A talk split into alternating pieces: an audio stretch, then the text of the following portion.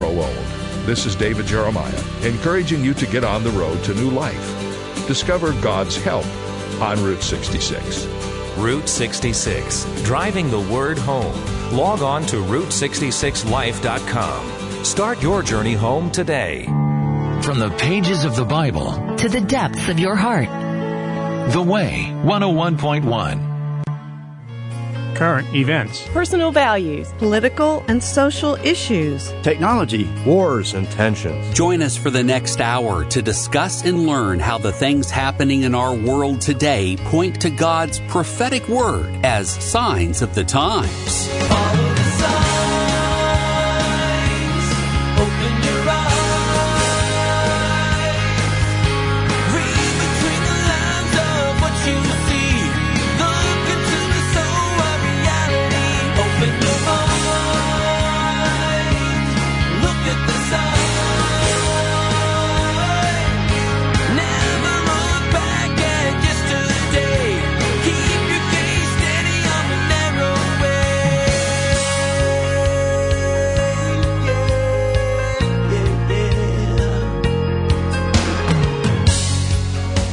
While Israel has recently discovered more proof of God's Word, Catholic Pope Francis is taking bolder stands to help fulfill prophecies in God's Word. Say what happens when schools want to teach your kids to chant to gods of human sacrifice, and when priests want to change, change God's gender identity. Well, you end up looking at more signs of the times. It's our weekly look at Bible prophecy in the world's news for Friday, March 9th, 2021. Along with Mark Kirk, the senior pastor of Calvary Knoxville, I'm Greg Hilt, and thanks for listening or watching us. To learn more about how to watch or listen, just download the Way Media app on your Apple App Store or Google Play Store or visit our website at thewaymedia.net. Uh, this radio program will magically turn into podcast 161, available through Apple, Google, iHeartRadio, Spotify, or Stitcher. I know there's no magic, but it's fun to say it will magically turn. You want to know what? It's hard work. it's manual labor. Right. We're clicking buttons. We're filling out forms. We're doing all sorts of things in the computer. That's are, are we magic. doing that, or is Caleb doing that back there? No, Who's, I'm, oh, I you're do doing. it. Oh, you do that. Oh, okay. I'm just making I do, sure. Just I do the sure. podcast. All right. Uh, Caleb behind me though Yes. is doing the uh, is doing the video. So, All right, all right. So That's if you so if you have any problems, email Caleb. That's right. No, Any problems, go video, to Caleb at. our video producer, Caleb. Anyway, I'm sure he appreciates that. Unfortunately, I can't see the look on his face. it's, he's, he's smiling. It's okay. Okay, It's all right, good. So- all right. Well, anyway, folks, thanks for joining us, uh, Pastor Mark. Uh, lots of things on the docket today on your heart, I'm sure, Yes. and uh, lots of good listener questions. This is our Truth in 10 segment where Pastor Mark answers your questions in 10 minutes or less. Pastor Mark, our first question comes from Caleb, not not our Caleb, but another Caleb. Yep. And Caleb, uh, this Caleb listens to us in Indiana, and his question is as follows: My wife and I were reading about Job, and it said that Job was found perfect in God's sight. But then later on in the Bible and all throughout, it said that there is not one perfect man, no, not one. Also, it says, For we have all sinned and fallen short of the glory of God. I'm adding that in there, but I know that's what he meant. Right. Uh, why does this statement seem contradictory if the Bible is 100% accurate? Is there something lost in the translation? Yeah. Yeah. Again, that's a great question because again, you see this all through the Bible, Caleb. It's not just here. Um, it talks about others that were that were perfect or blameless and upright and this kind of thing. And, and the word here um, it is blameless in my particular version. I'm sure the version version you're using is um, um, blame is a perfect, if you will. Um, but again, to understand what the word means, the word doesn't really mean perfect as without flaw. What the word means is maturity. It's speaking of being mature. That is, someone who is perfect in the Lord is someone that is mature in the Lord. God, the Bible talks about we are to grow into a perfect, uh, that perfect Christian, if you will. Some translations actually say that. Um, and that we may be perfect is the way it puts it in the New Testament. And the idea behind that is, is that we might be mature. So the word meanings change and translations change. And, and unfortunately in this one, the translation can cause people to stumble because of that. It's the word, uh, uh, tam and in the Hebrew here, in a way, it means healthy, well behaved, civilized, guiltless, uh, without sin, upright, or honest. And so when you say without sin, well, does that mean no sin at all? No, it doesn't. It means that he was not guilty before God of any major ongoing sin. No one is going to be sinless, you know, without any sin. The Bible's clear on that. As a matter of fact, the Bible says in First John that if we say we don't have sin, we're a liar. So Job, as well as all of us, we have sin, and every one of us have had sin except for Christ. And um, but what it means is is that he lived upright. That is, his life was not marked by sin. Uh, the way that a mature believer is supposed to live is most of their life is without sin, with occasional stumbles or sin that happen, and we get that right with God. What the Bible warns against is our life being mostly sinful, and then we have an occasional upright moment. You know, that's what you don't want. You don't want the life of sin with an occasional upright moment. You know, way to go, you Mark, you did something good for a moment. No, we want the upright life and then there's going to be the occasional sin that comes in and we deal with it when that happens so that's the the basic straightforward definition of what it means when it says to be perfect but i want to uh, talk about job a little bit here um, also because there's other questions about job's life when you read it says job didn't sin before god and all these things when he's being tested and tempted well when you read on to the book of job from that point on he sins a lot he blames god for things he he doubts God for things. I mean, there's a lot of sin that goes on after those first couple of chapters that Job is guilty of. And I think sometimes we read the first couple of chapters and say Job was, was without sin, and we don't really address what's really going on after that. No, he very much did sin in his weakness and in all of his trial that went along. But during that episode, where God gave him all that and took all that away all of a sudden, he didn't sin. He handled that the right way. He didn't blame God. He didn't do anything wrong. So he, he did act in a perfect or mature or blameless or guiltless or honorable way, is the full meaning of the word there in those first couple of chapters. Um, but he was not claimed to be a, a perfect or sinless man. And so I think that's important to understand, Greg, when we talk about all the scripture, because it's good, the word perfect is used, especially probably in the King James, all the way through the Bible. Yeah.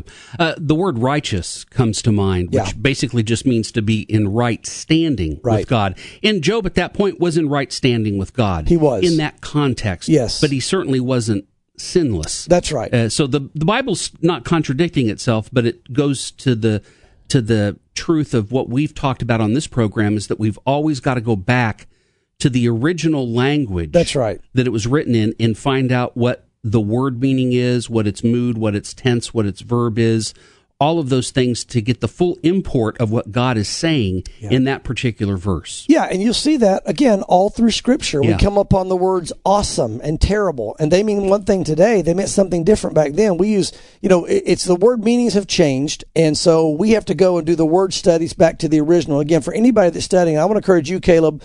Um, when you're studying the Word of God, get you a concordance. Even if you just get a basic uh, Strong's concordance, there's a lot of uh, Bible software out there today that can I was going to say Blue Letter Bible is a great free online resource. Yes, it really Blue Letter Bible online, great resource, and um, anything And where you can look the words up and find out what the original Yeah. meaning. Remember, our goal as Bible students is to find what the original meaning was to the original listener. And so, how do we find that? We've got to go back to the original words, the ancient Hebrew, the ancient Greek. You do not have to be a Greek or Hebrew scholar. Nope. It's it's made easy for us today. They give us the Greek and Hebrew words uh, with the definitions right alongside with the English, and so you can look these things up. I did that one word study right there just before the show. Boom, here it is, uh, and there's the word. That's what it means, and I read you the meaning. I'm not a Hebrew scholar. I don't speak Hebrew, but we can look the meanings up. So utilize those resources. And um, again, great question. And I want to encourage all that are listening um, to use your concordance or your word studies to find out the meanings of words. It opens up a whole new world when it comes to Bible study. I mean, things that just seem like they mean one thing just explode off the page. Yeah. Um, and so, you know, again, I, I'll use one quick example before before Yeah. we move on. Yeah. Uh, Jesus, when he's talking to uh, Peter, trying to restore him after the resurrection, Peter's there on the bank, and the Lord says, Peter, do you love me? Three times. Do you love me? If you do, feed my sheep. Do you love me? Okay, feed my lambs. You love me? Okay, feed my sheep. We all are, or most are familiar with that if you've walked with the Lord for any length of time. And if you look at the meaning of the word love there, it's it's different words that are used. Now, we have one word, love, in the English language, but the Greek has multiple words for love. And so when you read that word love there, when the Lord said, Peter, do you agape me? And what that means, agape, it means, do you love me selflessly? Do you love me more than you love yourself or anything else? Would be the question. And Peter's grieved and says, Lord, you know that I, and, and when Peter answers in the English Bible, it says, Lord, you know that I love you. But that's not what the Greek says. The Greek says, Lord, you know that I phileo you. It's a different word used for love, and it means brotherly love. So the Lord said, Do you love me selflessly above yourself? And he goes, Basically, no. And you know that. But I do love you like a brother. And and the reason Peter was so honest and able to admit that and not lie about it, which our flesh would be tempted to do, is he had just fallen in denying the Lord three times. He knew that he had just fallen in denying the Lord three times. The Lord knew he'd just fallen. So he didn't try to play games. Straight up, Lord, you know that I don't love you selflessly, or I wouldn't have denied you. But I do love you like a brother. He said, All right, great. That's fine. Yeah. It's a second time, or three times to restore him Yeah. because of three denials. Yeah. Do you agape me? Lord, you know that I phileo you the second time. Yeah. The third time, there's a very interesting change. He says, Peter, do you phileo me? Now he's, now he's speaking Peter's language. I asked Yeah. you the way it should be the first two times. Yeah. Now I'm going to ask you the way you said it is. Do you phileo me? Do you love me like a brother? Mm-hmm. Peter said, Yes, Lord. You know all things. You know that I phileo you. You know Yeah. that I love you like a brother.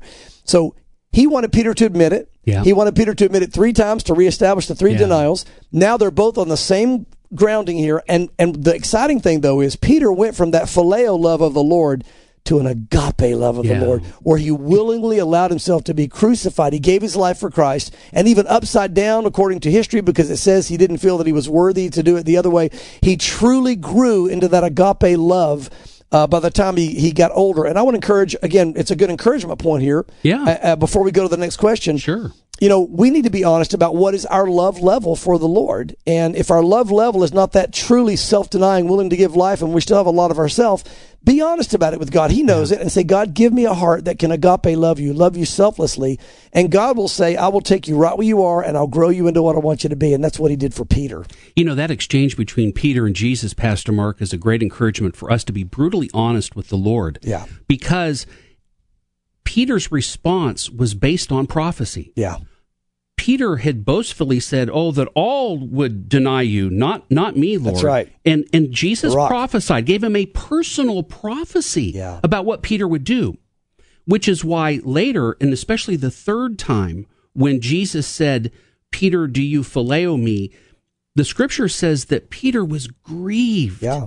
Why? Because Peter knew at that point that Jesus knew Peter better than Peter That's knew right. Peter. That's right. And it's the same for you and I. That's right. So it, that's a wonder, and that's that a great example, Pastor Mark, of Yeah. of word usage and how important it is to get back to the Absolutely. original. Yep. All right, uh, our next question uh, comes from Noreen. Noreen's question has to do with Easter traditions. She says, "So many Christian denominations practice or celebrate Lent. I know that the Bible is clear about Passover." But what about the 40 days of Lent? You know, giving something up. What about Ash Wednesday?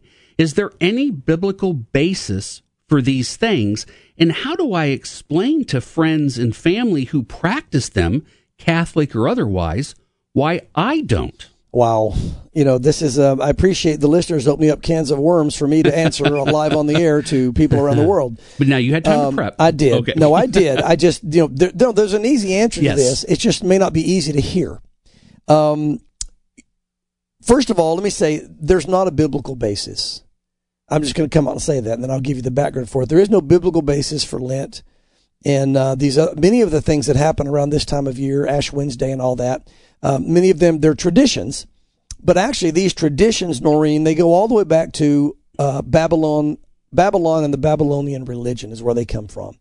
And this may take a little moment to just talk a little bit about that. All all major religions of the world go back to Babylon. That's where they go, and um, that's why we see in Revelation God judging spiritual Babylon. We see that in Revelation uh, chapter eighteen, where God judges, um, or seventeen, and then eighteen economic Babylon. Um, but he, judges them because it, it's it's a world religious system. And here's what religion is.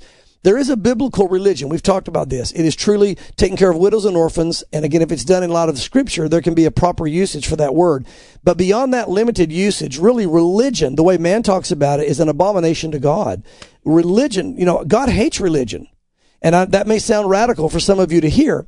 But what, I'm, what I mean by that is religion under this definition, man's attempt to reach God Man's religion is I'm going to reach up to the heavens, I'm going to do works, I'm going to earn my way into heaven, and that way I'll make it to heaven. God hates that because no one can work their way into heaven. The only way you get into heaven is by confessing you're a sinner and believing that Jesus did the work for you by dying on a cross and spilling his blood. And then if you accept that for your sin, then you're born again and you can be in heaven. So that's man's religion. And it goes back to Babylon because remember, they built this tower up into the heavens that, again, most believe were about seven, it was about seven stories high. It had these steps that went up to each different level that went around it. And they literally were working their way up to the God or gods of heaven, if you will.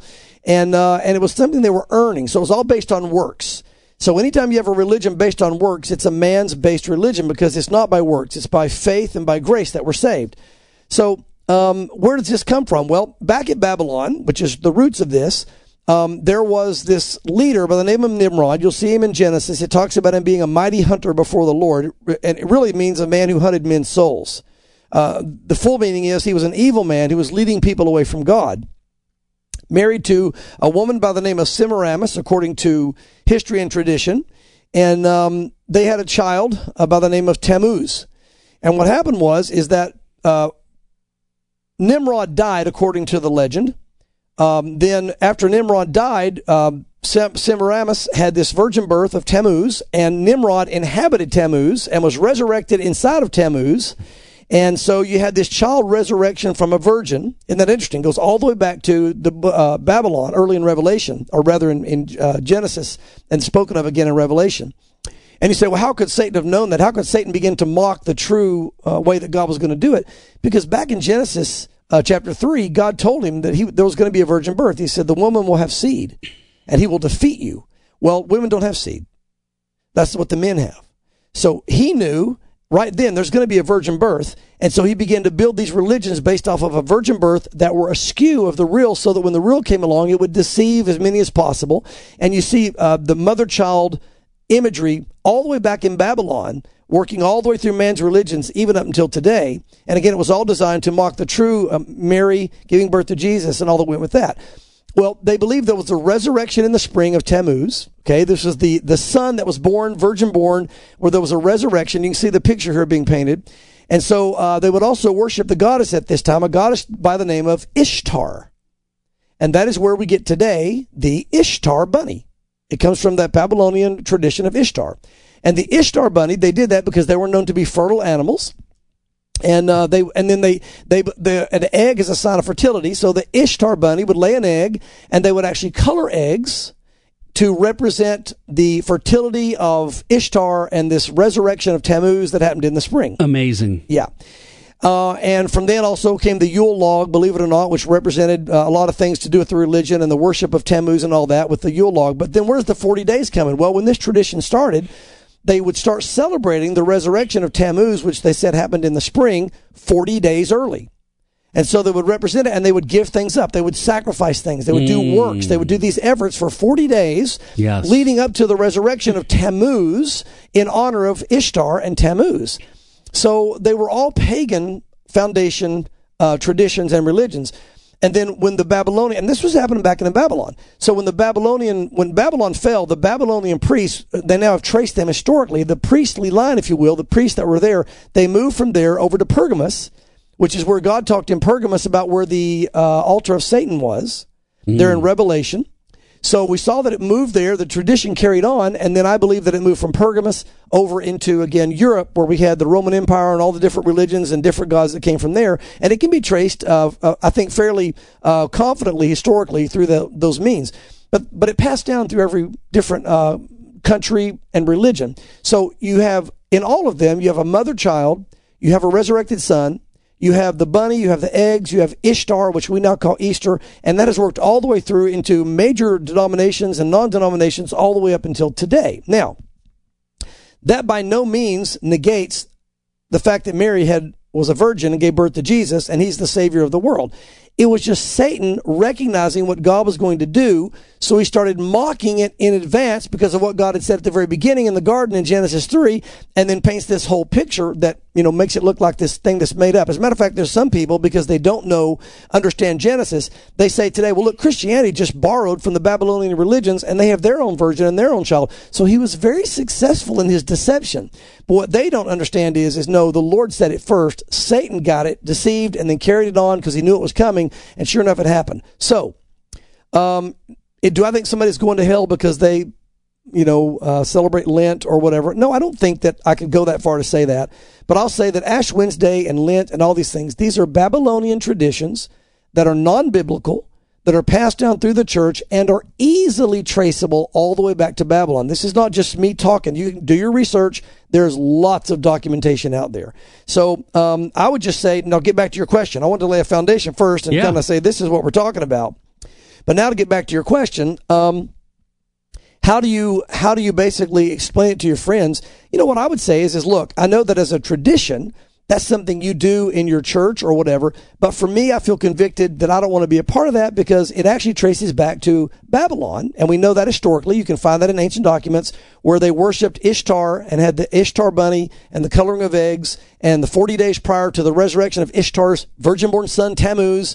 And, and so they would celebrate that and say, you know what? I just don't want to, I'm going to worship Jesus, but I don't want to do it the way, I don't want to do it that way. I to do it the one of the way that they did it, that these um, false religions did it. So you've got to determine between you and the Lord what you want to do, but it's for me and my house, so to speak, we're mm. going to serve the Lord. And there's no easy way to do it without it being maybe a little bit uncomfortable. You don't have to be rude, you know, be polite, but just say, maybe even approach it like this. Did you know that these traditions come from Babylon and ancient Babylonian false religions? No, I didn't know that. And then tell them. Look it up, do your homework, tell them the story I just told you, and say, you know, it's been adopted by the church. Um, and I think that it's something that as believers, you know, we should stay away from. So we don't have bunnies and eggs and all those things. And, and that's what we're going to do. And so, and people are going to say, well, you know, you're extreme and you're this and that or whatever. Let them say what they want. Uh, it's your conscience between you and God that you've got to walk with. I know for me, um, and my family, we've stayed away from it, and I just kind of steer clear of that and, and don't get involved in any of that. And if there's an opportunity to share what it means, then um, I take that opportunity, like now. And not even eat a Cadbury egg. Well, no, I didn't say I wouldn't I'm eat a Cadbury egg. just teasing. You know, look, candy's candy, chocolate's chocolate. You know, I'm again, what, what, what, you know, Paul said meat's only meat. That's so, right. uh, you know, again, well, I have no problem with a Cadbury egg. oh well. Yeah. Um, but again, that you know, it, it does bring up Greg because there are questions about you know the the traditions that do go along with this time of year, and um, you know, I don't want to go much farther and, and and and speak condemnation on anybody that is involved in certain things, but I would challenge all of us as believers: do your homework, uh, look these things up, read about them. Uh, find out what their tradition origins are. Find out whether or not it's something you really want to raise your kids in and that you really want to be a part of. And I know you say, Mark, you're taking away all the fun of this time of year. Well, I'm not taking away the fun. Look, I think how how do you get more fun than Jesus Christ rising from the dead and celebrating his resurrection and the fact that he's coming to establish his kingdom? It doesn't get any better than that. Um, and um, and so I think that, and the Bible's very clear too, Greg. You know, there's a lot of other things. It tells us to stay away from worshiping our God the way that the world worships their gods. God gives a warning about that. He says, I don't want you to worship me the way that they worship their gods.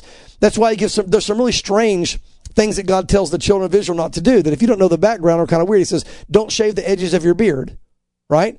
And don't boil uh, the mother and the mother, the, the child in the mother's milk of the animal, you know, when you're cooking or whatever. There's a humanitarian thing there Right. first of all, but also the in the pagan religions they would take the the child, you know, the, the the kid, if you will, of the goat or whatever the other animals, and they boil that in the, boil it in the, the mother's milk as part of a ceremony to their gods. And the trim around the head, this one's kind of funny to me because um, I, I, what they would actually do is they would round like an afro. They would round their head. Those who had hair that was kind of fluffy, they'd round it, and their beard they'd round it to look like a planet, and they'd worship Saturn and the planets. And that so that's what God said. They're looking like a planet walking around. Yeah. And so God said, don't shave the corners of your beard. Don't round yourself off like the Mm. pagans are doing because you're going to look like you're worshiping Saturn or whatever the case might be. So even if you're not doing it, don't look like you are. This kind of thing. And that's kind of funny to me because I always think about that um, that guy. Um, it's not ah, who was it? There was some uh, Electric Light Orchestra. Was that the name of the group? The guy that had had the ELO had the hair, the big afro hair, and it looked rounded when you looked at him Oh, and all the album cover. Anyway, Well, Bob Bob Ross, the painter on PBS. that guy. There you go. I Bob mean, Ross he, he needs to he- repent. No, no, I'm just kidding. I'm just kidding. It has nothing to do with Bob. And if, if, no offense to anybody, we're we're having fun. But that's the Uh. point. Is that you have to look and say, all right, what are the traditions? Where do the traditions come from, and Yeah. why are we doing them? And um, and and there's certain ones, you know, that like you know, Christmas time. You know, we know that Christmas isn't really on that day and that kind of thing as far as the birth of the Lord. I don't have a problem with celebrating uh, the, the Christmas at that time. We can celebrate the birth of the Lord at that time. We just- just don't do it the way the pagans did it when they worshiped Saturnalia. That's all. Um, and so it, it's, you know, you have great freedom to worship God. As Paul would say, I worship every day. So I'm not going to be limited by what the pagans are doing. But you want to be careful that you're not doing it specifically the way that the pagans did it so that we're pleasing unto the Lord. Yeah. Yeah. Well, those are great questions, Yes. Noreen and Caleb. And if you've got a question like Noreen and Caleb, we invite you to go to thewaymedia.net and click on Signs of the Times. And, um, and then you can submit your prophecy question. And we also have our frequently asked questions out there as Yeah, well. yeah. Um, you know, so you did a topical actually called The Pastor Who Stole Christmas. Yes. Yes. Uh, we maybe do a follow up, The Pastor Who Stole the Easter Bunny. yeah, I think you know, and I kind of I was thinking about that. Well, I as we were kind of did that one Yeah. year, and here's the thing: Okay. I kind of did that one year, if I remember correctly. We kind of talked about it, and and you know, I'm not. I want to make it very clear on this too. Look, I'm not running around shouting with little, you know, a, a little stool down on the strip or whatever, telling everybody that if you have an Easter egg, you're going to hell or this kind of stuff. No. Um, I, I, what I'm saying is, I think it's important that we do understand the origins of what we're doing and why we're doing it, and we need to follow our convictions. Yeah. And um, you know, it, and leave it at that. Yeah, it really is something where, again, and I know that meanings change. And I, I'll add one other thing, Greg, because I've had people that say, Yeah. well, but yeah, but how can you look? First of all, we're going to celebrate the resurrection of the Lord, whether or not they they used to celebrate Tammuz or not, because he resurrected. And we know in the in the Passover time we're going to celebrate that. That's just Satan mocking that. And then people will get back to the Christmas issue and say, well, why is it are you, cele- you celebrate Christmas when you know that's not when the Lord was born? It was either in the fall or the spring. We know that you know, couldn't have been in the winter. It was too cold. Um, and, and so either way, we don't know for sure when it was. But the reason being is, is God can take a day that was intended for evil and turn it to good as long as we don't worship the way that the, the evil people did. Okay. And what I mean by that is, for example, you look at uh, Esther and Haman and Mordecai. And remember, Haman said, I'm going to kill all the Jews and wipe them out. And he set a certain day that was intended for evil. He said, On this day, I'm going to wipe out all the Jews in the kingdom. And so they begin to pray to God. You know the story. They fasted, they prayed. Esther goes in before the king. She gets him, she busts him and stops it and all that. And by the time it's done, this day that was intended for evil by someone who was evil turned into a day of celebration every year and giving of presents. So they transferred that day that was supposed to be a day of evil and destruction for Satan into a day of rejoicing and celebration and presence for the Lord. I see Christmas the same way. I know that it comes from a tradition of, of uh, Saturnalia on the 25th and the winter solstice and worshiping the false gods and all that. But I, in that one, I believe that what the Lord has done is given us a day that has been redeemed, so to speak, where we can say, you know what, it has nothing to do with that. We're celebrating the birth of Jesus Christ. It might have been better to set it at a different time. Who knows if you go back historically? But as long as we're celebrating the Lord and we're giving Him praise and honoring Him and not bringing in the elements of Saturnalia or that kind of worship, um, I personally am not convicted before the Lord that that's wrong. Some people may be. You've got to follow your own convictions. Uh, to each man, we have to stand before the Lord. Well, what a great lesson when we look back at the Old Testament and how God was very explicit with the Jews not to mingle with the foreigners or Yeah. with the Gentiles to the extent of which their pagan traditions and Yeah. their rituals would come in and pollute Yeah. their pure worship of God. Yeah. And we can look at how we celebrate Christmas and Easter and Halloween and what those origins were and how that's permeated our culture Yeah. In our society Yeah. is a great lesson Greg, to apply. We're to break down their altars real quick Yeah. for the time runs Sure, out. yeah. They just found a new discovery there at, on the city of David. They found where um, where Hezekiah had gathered there and went in during his day, the building of the wall. They found a new area where they were and where the kings were anointed and all that. And they found a bunch of pottery and different things that were all intact. But they also found a bunch of false gods. And every one of them, this is from Hezekiah's time. Mm. Yeah. Every one of them was smashed and broken. They didn't find one false god that was intact. When you go back and read the scripture, it says that Hezekiah went throughout the land smashing every idol. That's Isn't that yes, beautiful? yes. And now we have the archaeology The to proof. show he indeed did it. But here's what's interesting about that. He didn't smash the room and all the pottery and everything. He said, we're not going to do it the way that the pagans did it. We're going to follow God's word. We're smashing their idols. We're going to do it God's way. And really, that's the principle I think we as believers need to follow. We're going to worship God and we're going to do it God's way. And we're not going to include the the pagan elements in the midst of that. But I love the new mm. discoveries in Israel, and I get excited about it because again, we know the Bible's true, but how wonderful it is to see it played out before our very eyes and just see it validated. Absolutely, Pastor Mark. And speaking of discoveries, when we come back, one of the articles we're going to discuss is Israel yet again finding more proof of the Bible through more fragments of the Dead Sea Scrolls have been found. We're going to talk about that plus other articles as Signs of the Times continues right here on WIAM. Don't go anywhere. We'll be right back.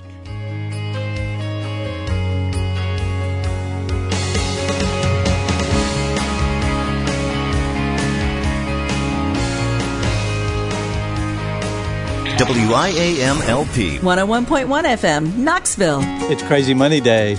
Hey, I'm Chuck Bentley with My Money Life from Crown. Years ago, someone in Las Vegas spent nearly $20 million remodeling a home on the golf course. Apparently, no expenses were spared, as evidenced by a $42,000 chandelier. In 2015, it went on the market for 22 million. Last year, it ended up in a closed auction, selling for $5.6 million. What a loss. Years ago, I worked in the housing industry. To this day, Ann and I enjoy attending open houses and seeing the homes that come on the market. We sometimes watch home remodeling shows where we see beautiful ideas put into action. When studying new listings, we occasionally run across pictures that cause us to ask, what were these people thinking? If you've ever taken on a home remodel, you know that inevitably the unexpected arises. Whether finding water damage, termites, or forgetting to include the cost of permits or demolition, most people aren't prepared for surprise expenses. That's why it's always important to budget in extra money for any remodel. Here are a few tips I've learned through the years. If you have the time, experience, and organizational skills, consider being the general contractor. Find dependable subs through word of mouth. Do your homework before you start, and be willing to invest some sweat equity. Increase the efficiency of your home without the cost of expanding it. Don't improve your home more than your neighbors. You might not get your money out of it if you decide to sell. Steward wisely and remember, we're just passing through. God's preparing a place for us that will never need remodeled. And if you've been helped by Crown or this radio station, can I ask you to begin this year by supporting us? If you already do so, thank you for your generosity. You could begin giving today at crown.org. That's crown.org.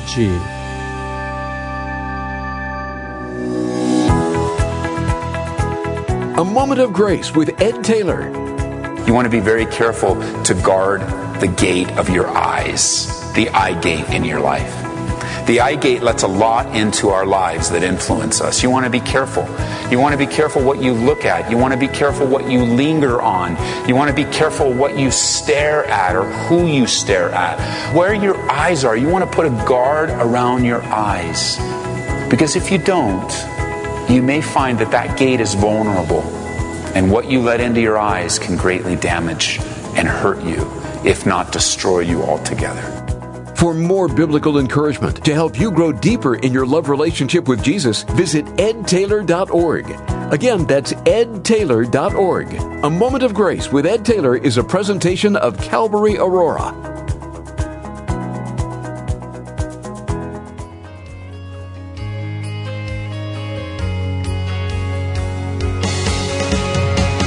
Signs of the Times now continues. Here again is your host. Welcome back, everyone, to the second half of our weekly look at Bible prophecy that we find in the world's news. These are the signs of the times for Friday, March 19th, 2021. Along with Pastor Mark Kirk, I'm Greg Hilt. Thanks for staying with us in our second half hour as we dive into news headlines. And um, and I know we, we haven't really talked about it. It's just kind of things that are obvious for those that are watching the video that we're making some changes to our studios and Pastor Mark was kind enough to dress color coordinated with the with the walls.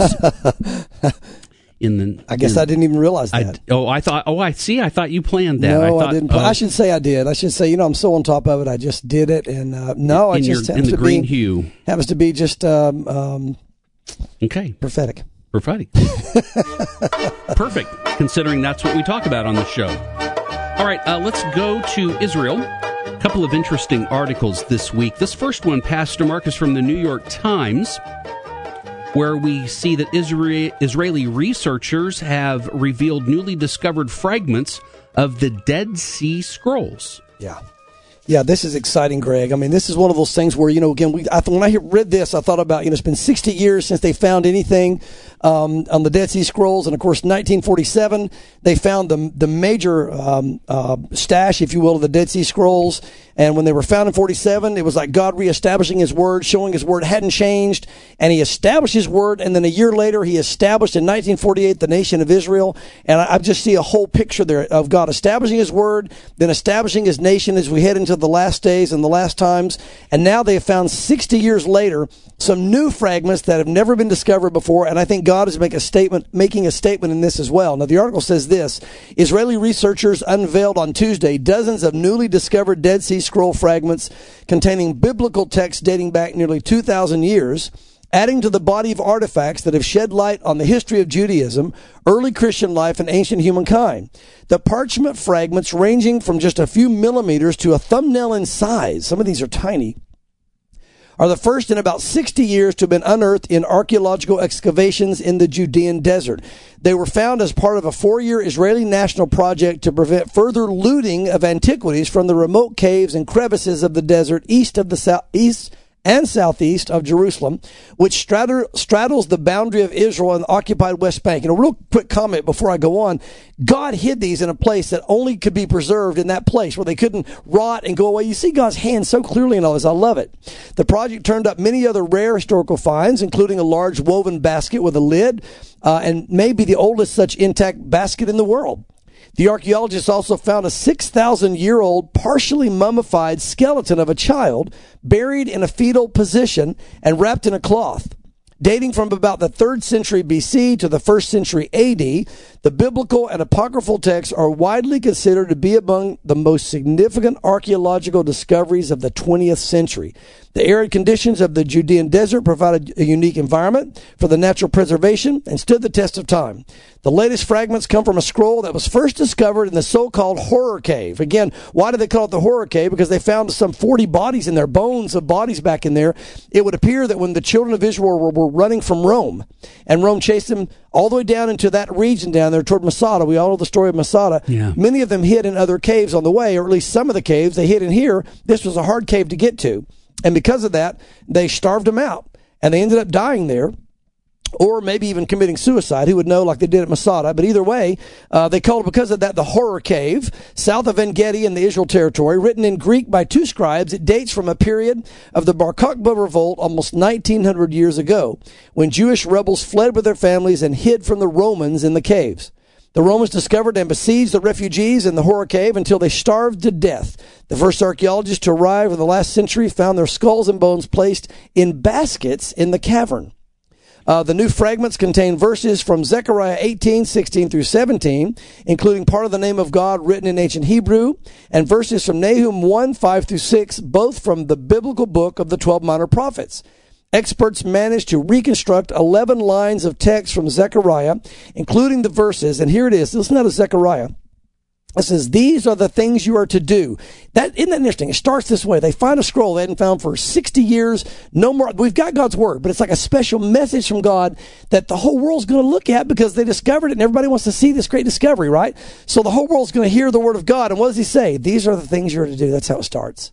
These are the things you are to do. I love it. So, Lord, what is it? Here's what he says Speak truth to one another, render true and perfect just, justice in your gates, that is among your leadership, and do not contrive evil against one another, and do not love perjury, because all those the all those are things that I hate, declares the Lord.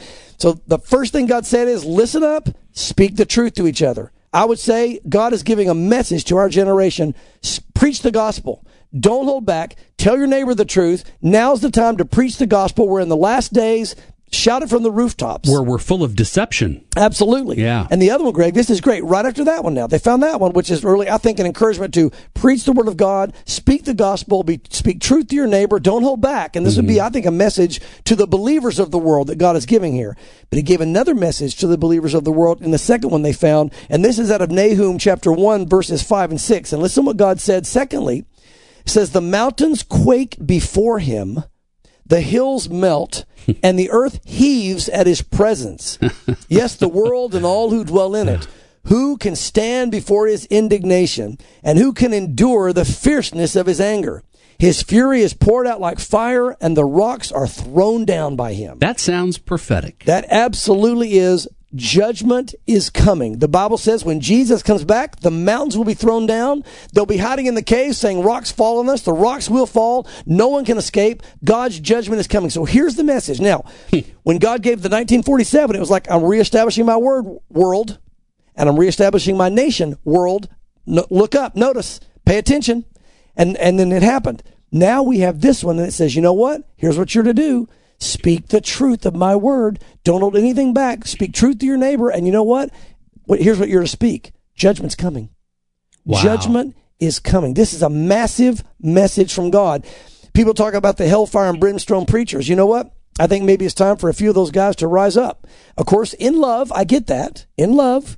But God is saying now is the time to speak up and now is the time to warn your neighbors and those around you the judgment of God is coming. He's going to judge this world. Are you ready? And that's an awesome message. Very exciting. This very, is a very exciting. Very exciting. Yes. And it'll be interesting to see Pastor Mark in the days and weeks and months ahead uh, if God doesn't even have more things hidden that will be discovered. Well, they're saying they think they're going to find okay. even more. So we'll Wouldn't see what happens. Me. I know. I'm excited. Very, very excited. Very exciting. All right. Our next article from uh, our Israel Stack, Pastor Mark, comes from Israel Today, dated March 8th where this article is talking about the Saudis, where they've come out and said that the Temple Mount and the Al Aqsa Mosque are not so important to Islam, yeah. which is totally contradictory to decades worth of wow. actions yeah. taken in the Arab or the Muslim community yeah. anytime Israel does anything with yeah. the Temple Mount. So please explain this. Yeah, this is huge because of the proph- the prophetic uh, vision that God said He's going to rebuild the third temple in the last days. Listen what it says. One of the more viral tweets was posted by Saudi cartoonist Fad Al Jabiri. Who wrote that, and I, I quote, the direction of the prayers of the Jews is not important to us. What is important to us is our homeland. Now, this sends a huge message to the people of the Middle East. We don't understand that language, but let me explain it to you. You pray toward what's important to you in the Middle East.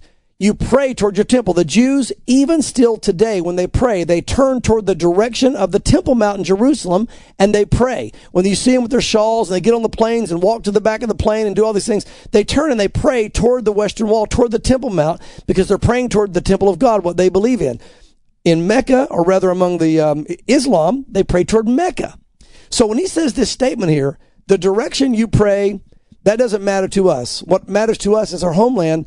What he's saying is, let me finish reading. By, by referencing the direction of the prayers of the Jews, Al Jabiri implicitly recognized the Jewish connection to the Temple Mount, thus contradicting the Palestinian narrative on the matter.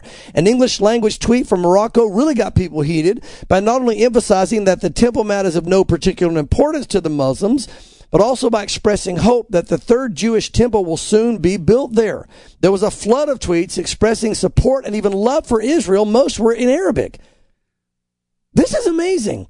Uh, another expressed his deep desire to be there soon to see his family that's in Israel. He said, I want to go see my cousins. I want to be able to travel from Saudi Arabia, he's saying, basically to see them. And Greg, they even said this. One Saudi wrote in this and said, Jerusalem is the eternal capital of the Jewish people. I mean, this is, they've been fighting the Jews for centuries. This whole thing, destroy Israel. And of course, I'm not saying they're all loving them now, but God is moving in Saudi Arabia in great ways. Now, we know that Saudi Arabia is tied to Israel through the brotherhood of, of yes. Abraham bloodline. Yes, the Arab line and Ishmael, yes. But when we think about the hall, one of the hallmarks of the Antichrist is going to, is going to be bringing peace to the Temple Mount, brokering a peace treaty right. that no other world leader's been able to do. Do you think that even that way is being prepared where it's it's it's a formality at that point? I, I wonder, Greg. You know, we would I would have thought like you, this is going to be done by force. But, but yeah, by uh, yeah. But when you hear this kind of talk where they're saying, you know what, uh, Temple Mount's not that important to us. Oh my goodness, this is amazing. Something is going Something's on. Something's going on. And yes. of course, of course, the Temple Heritage Foundation is jumping on this. Tom Nisani, who's the head of the Temple Heritage Foundation, told a Arutz Seven uh, their news over there that this is a golden opportunity. And I quote, in the end, it is becoming increasingly clear that the main obstacle, the Temple Mount, is in our hands, he said. This is a historic opportunity to expel the hostile Waqf, which is the uh, Islamic rule that's on the Temple Mount now, from the Temple Mount and transfer it to full Israeli management that will allow full freedom of access and religion to the mountain in cooperation with the Emirates, Saudis, and Moroccans, Jews, and non Jews who will attain their shared goals. Now, let me say this. I don't think it's going to be completely turned over to the Jews. I think that's a that's a, a very bold statement that won't come to pass is my prediction yet.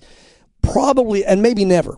Because what appears to happen in scripture is the Antichrist will come on the scene. There's going to be they're going to be more uh, open to this happening and he's going to divide the Temple Mount. He'll let them keep where they are with their the Al-Aqsa Mosque and then over here on this side, on the other side of the Dome of the Rock, there's a big empty area that really is right in front of the Eastern Gate, the, North the of it, ancient yeah. Eastern Gate. We know that from archaeology. I think they're going to let them build there. And Ezekiel 42, I think, implies there's going to be a wall built right there on the other side of the uh, Dome of the Rock. So it looks like there'll be a wall built there. You'll have is, uh, Islamic worshippers over here. You have the Jewish wor- worshippers over here. They will be sharing the Temple Mount. So he's close, although he's talking about giving it all to them. But the reason they're saying giving it all to them, Greg, their vision is remove the Dome of the Rock and build the temple right there. I don't think that's going to happen. I think that's where the line would be drawn and war would break out. What I think is going to happen is the dome will be left in place, the wall will be built, and they'll be satisfied. Although many Jews don't believe that the temple was over there, they believe it was where the dome is. I believe it was over here. Because again, when they built it over there, the Where Bible, the Dome of the Spirits is. well, yeah, and, and, and there's a big open area, and we know that it directly faces the eastern gate. Yeah. And the priest, when you read the writings, it's the Midrash or Talmud, I forget which one, they say that when you stood um, on the um, uh, Mount of Olives, or when you stood in the in the temple, either one looking either way, if you looked from the temple doors out, you could go. It looked straight out through the eastern gate. Well, there's only one place on the Temple Mount that you can look from uh, the the temple through the eastern gate, or one place you can look through the eastern gate, and that would be where that big empty place is, where I think they're going to build their third temple. So they're going to accept it. Probably not. It's not going to happen until the Antichrist comes along. But boy, is the stage being set, and who would have thought it would have been this, um, you know, acceptable to anybody uh, from Islam? But the, God's opening doors. Amazing. Yeah. Yes, amazing. All right, let's get into some one world government news, Pastor Mark. This is coming from uh, an house this Breit, Breitbart, no Breitbart, right? Breitbart. Breitbart. Breitbart. Like bright lights. Okay. Right. That's all right. It's a hard one. You know, for, for whatever reason, I don't know. That's And all right. I'm only here. It's to middle s- block. I'm only here to speak. That's, okay. my job. Uh, anyway, Pope Francis is calling for a new world order. How convenient after the pandemic. Yeah, really, again, we've been talking the last few weeks about some of the things that the Pope has been doing and the Vatican and all, and they really line up with this whole end time scenario. Well, here's another one. Uh, Pope Francis insists in a new book that things will never be the same in a post pandemic world, calling instead for the establishment of a new world order.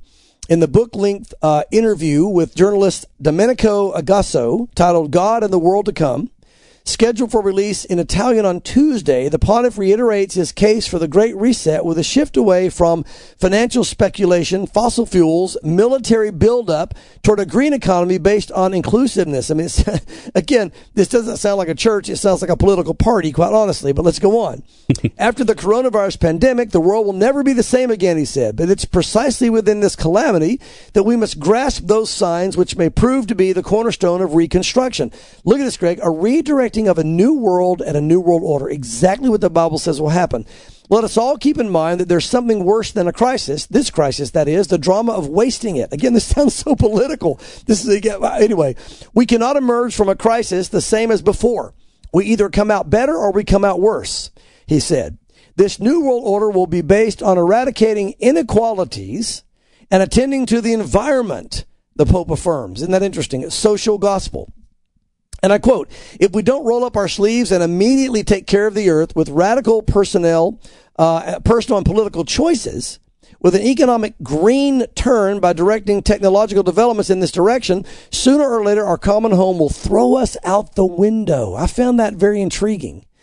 Because in the New Age religions, they teach that Mother Earth is going to spit all the Christians out into the universe when she gets mad enough. Which again, not enough people believe that for that really to be an explanation of the rapture. But among that particular crowd, if we disappeared, yeah. the New Age crowd would go, Mother Earth got mad and spit them all out. And he used the same terminology, spitting us out the window. So I find that interesting. But, but again, just note this. The Bible says that when man turns away from God, he begins to worship nature. That's in Romans chapter 1. Now we see, we know the world's going to work toward turning away from God completely, following the Antichrist. There'll be the, the, the Antichrist and the false prophet, if you will. They're going to be working hand in hand. And what the Pope is saying, Greg, goes right in line with the whole, with Romans 1. Turning away from God, exalting the environment, exalting nature, looking toward the green movement, if you will. And it's just amazing to me to see how in tune in the spirit this current Pope is with the spirit of Antichrist in the last days. Well, I was going to say, I, I think Pope Francis probably got on to Indeed.com and saw a job posting for the false prophet, and he applied. I mean, and I and I I, I, yeah. I mean I jest, but I'm I'm serious. The yeah. Bible says that the false prophet is going to point the way yeah. in unity and really point the way to the one world leader that will run all of these things that he's already talking about yeah. need to happen. Yeah, yeah, and and again, I I, I know you're not implying that Yeah. there aren't any saved Catholics or whatever. No. Again, Greg, we know there are some saved Catholics and this kind of thing, like in every different movement. But we do see the Catholic religion definitely going in line in the last days with what the Bible says is going to happen. Well, definitely Pope Francis. Well, he is, He's- and and and again, I want to retouch Yeah. before we go on on, Yeah. on the prayer. You know, we Yeah. we spoke in the last week or two. Is it last week or the week before? Well, I'm going to the next one. oh, okay. I'm sorry. I thought you. Uh, go ahead. No, that's I'm- okay. I'm, taking away your thunder. That's okay. I, no, you're taking away my There sound effects. Oh, oh, see, that's you know- even worse. Okay.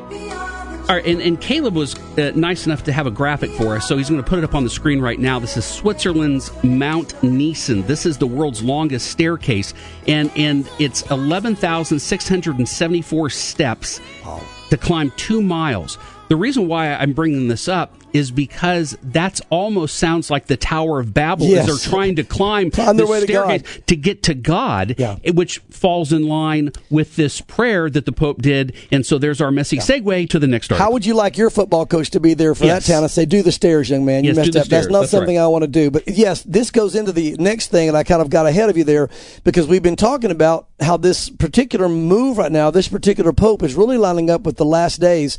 Remember, we talked about Babylon and the revived Babylon, the revived Roman Empire, and the Babylonian religion, it says in Revelation, revived within that Roman Empire. And the Pope actually went to Ur of the Chaldees and prayed with multiple religions at a ziggurat, or we call it an ancient pagan temple that was modeled after the Tower of Babel. You can't make this stuff up. Again, Pope Francis, um, his quote at the ancient replica of the Tower of Babel on March 8th in modern day Iraq, where Catholics, Muslims, Christians, Yazidis, Sabians, and Zoroastrian faiths were gathered in the name, and they said, of our common God. And I want you to hear his prayer, because remember, in the last days, Antichrist, false prophet, um, I'm not saying this pope is the false prophet. I'm saying he's falling right in line with this world government system and this world religious system where one day a false prophet will rise up. But the bottom line is, is that there's going to be a one world religion and a one world government. And, and it's going to be really based off of the foundation of revive Rome and revive Babylon. And so he goes to Babylon of all places. He has a prayer service with multiple religions from around the world to bring them together as one. And here's what he says. Here's his prayer. And I quote, this blessed place brings us back to our origins, to the sources of God's work, to the birth of our religions. Remember, God hates religions. He loves relationship. But all the different religions that came out of Babylon, he's saying we're back to the birthplace of it. And indeed they were. Here, where Abraham, our father, lived, we seem to have returned home. Hmm. It was here that Abraham heard God's call. Yeah, because yeah, get out of there. That's what that's what God told Abraham. Don't go pray. Get leave. It was from here that he set out on a journey that would change history. We are the fruits of the call of that journey. Go, he goes on, today we Jews, Christians, Muslims, together with our brothers and sisters of other religions, honor our father Abraham by doing as he did. We look up to heaven and journey the earth. We look up to heaven. Thousands of years later, as we look up to the same sky, those same stars appeared. They illuminate the darkest nights because they shine together. Heaven thus imparts a message of unity. The Almighty above invites us never to separate ourselves from our neighbors. Now again, unity is not bad, but unity around false teaching is bad. We, we should be unified in the body of Christ, but we don't have unity. This is Mark talking now. We don't have unity at all costs. And so this whole mindset was we all need to be unified regardless. And that's the spirit of Antichrist in the mm-hmm. last days religiously. He goes on, and I quote, Abraham had to leave his land, his home, and his family, yet by giving up his own family, he became the father of a family of peoples. Something similar also happens to us. On our journey, we're called to leave behind those ties and attachments that by keeping us enclosed in our own groups, prevents us from welcoming God's boundless love and seeing others as our brothers and sisters. In other words, quit being so divisive over this Jesus only thing. You know, everybody can, we can get to heaven. There's many roads to heaven. Break down those barriers. Let's, let's be one. And then he finishes, brothers and sisters of different religions. And again, here's what he's saying. He's saying all these other false religions. Jesus said, no one goes to the Father except by me. There's only one way. These other religions deny Jesus is the only way. So when he makes this statement, he's saying to all the religions that God hates that deny Jesus is the only way, you're my brother and my sister, first of all. And he says, here's my message to you. Here we find ourselves at home. And from here together, we wish to commit ourselves to fulfilling God's dream that the human family may become hospitable and welcoming to all his children, that looking up to the same heaven, it will journey in peace on the same earth. Now, all this gobbledygook sounds good. Again, listen, my heart is not, I'm not trying to attack any individual necessarily or a movement. I'm saying this is straight out of the mouth of the enemy. This is what the Bible says in the last days Satan will do. He will, once he yanks the church out of here in the rapture, he will bring everybody from all the other religions and man-made religions and even those that were in the church that were unsaved and thought they were saved. And they're all going to come under one umbrella saying, look, we all need to come together. If we're going to survive, if we're going to get along, come together. And there's going to be a system that's going to be powerful enough and spread out around the world enough to unify all those that are left behind after the rapture to be one under this umbrella.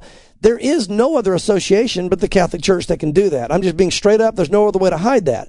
I'm not saying that the current Pope or the current Catholics, I'm not judging anybody. I'm saying right here, it's going to be something like that. And it would appear it's going to be led by uh, the Roman Church out of Rome with the revived Roman Empire. Yeah. So this is something we need to be aware of. And it's just amazing to watch it happen. It's just astounding to me that, again, he would literally go to the place that God scattered because of the rebellion of man to reunite the religions of the world when those religions are false and came out of there in contradiction to Jesus Christ as the only way to heaven. It's just you can't write this. You couldn't write this in a book. It is it's it's well, as they say stranger than fiction. He did write it in a book. It's yes, Bible, you're right. You're, yes. All right, uh, we are running out of time, Pastor Mark. So Uh-oh. I think this is going to be our last article for the day. But this is an important article. Uh, this is from Pestilence, Plagues, Disasters, and Heavy on the Corruption from yes. CBN.com. The California Education Department's woke curriculum would tell students to chant to an Aztec god of human sacrifice. Greg, we not only are rejecting God as a nation, we're now getting aggressive. I say we. Some are now getting aggressive against God. It's not just we don't want God, we're going to attack him and we're going to raise up other false gods other than him. And that's what this talks about. Next week, the California Department of Education will vote on a proposed ethnic studies curriculum. And there's plenty of controversy to go around. Uh, for example, a critic in the Los Angeles Times says the program doesn't target white privilege enough. On the other side, one writer points out that the curriculum claims white Christians committed theocide against American native tribes, killing their gods and replacing them with Christianity, which is, by the way, what the Bible tells us to do. And as a response to this crime, the new woke program recommends students should chant to the Aztec deity of human sacrifice. Oh my goodness. The curriculum reportedly features its own, and I quote, ethnic studies community chant and recommends teachers lead students in a series of indigenous songs, chants, affirmations, including the In Lak'ech affirmation, which appeals directly to the Aztec gods according to their website. I didn't know Aztec gods had a website, but that's interesting. anyway, students first clap and chant to the god, and I'm not going to try to say these gods' names, these weird god names, Aztec gods, who were, who were traditionally worshipped with human sacrifice and cannibalism asking him for the power to be warriors for social justice. My, Again, my, rather my. than God, they yes. want social justice. Yeah. Next, the students chant to different gods, seeking healing, uh, epistemologies, and a revolutionary spirit. In particular, the Aztec deity of war and inspired hundreds of thousands of human sacrifices during Aztec rule. Finally, the chant comes to a climax with a request for liberation, transformation, and decolonization, basically America. After which students shout, uh, Panche Be, in pursuit of the ultimate, which means critical consciousness. And I may be saying that wrong. These chants have a clear significance, a shift away from the Christian God to the restoration of the native gods to their place in a so-called social justice hierarchy. Is this not the history of man? God sends his spirit, saves man from false gods. That generation dies. They don't pass it on. They go right back to their false gods. God raises up another savior. This goes on and on. Listen, our nation is turning away from God, but not all of it. Stand strong, Christians. Be bold and stand for Christ in the days in which we live. It's so important. Folks, we've got uh, two article, two church articles from uh, Father James Martin standing by a retweet of a post calling God a her, and a poll that says 77% of Protestant pastors believe it's morally wrong to change genders. You can read those articles at our website at thewaymedia.net and just click on Signs of the Times. Until next Friday at 1.30, have a great week, and we'll be back with more Signs of the Times right here on WIAM.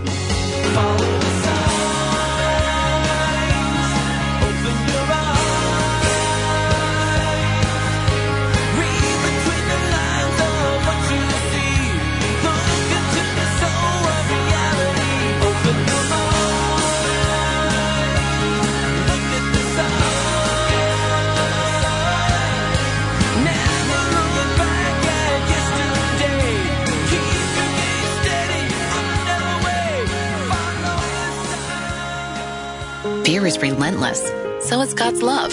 Fear causes you to do things you never thought you would. So does God's love.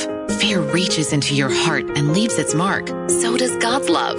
The biggest difference? Fear can leave when God's love shows up, and God's love never leaves. When God says fear not, He not only knows what He's talking about, but God knows that fear never helps, hopes, or heals. Be afraid or rest in God's love. WIAM 101.1 FM, The Way.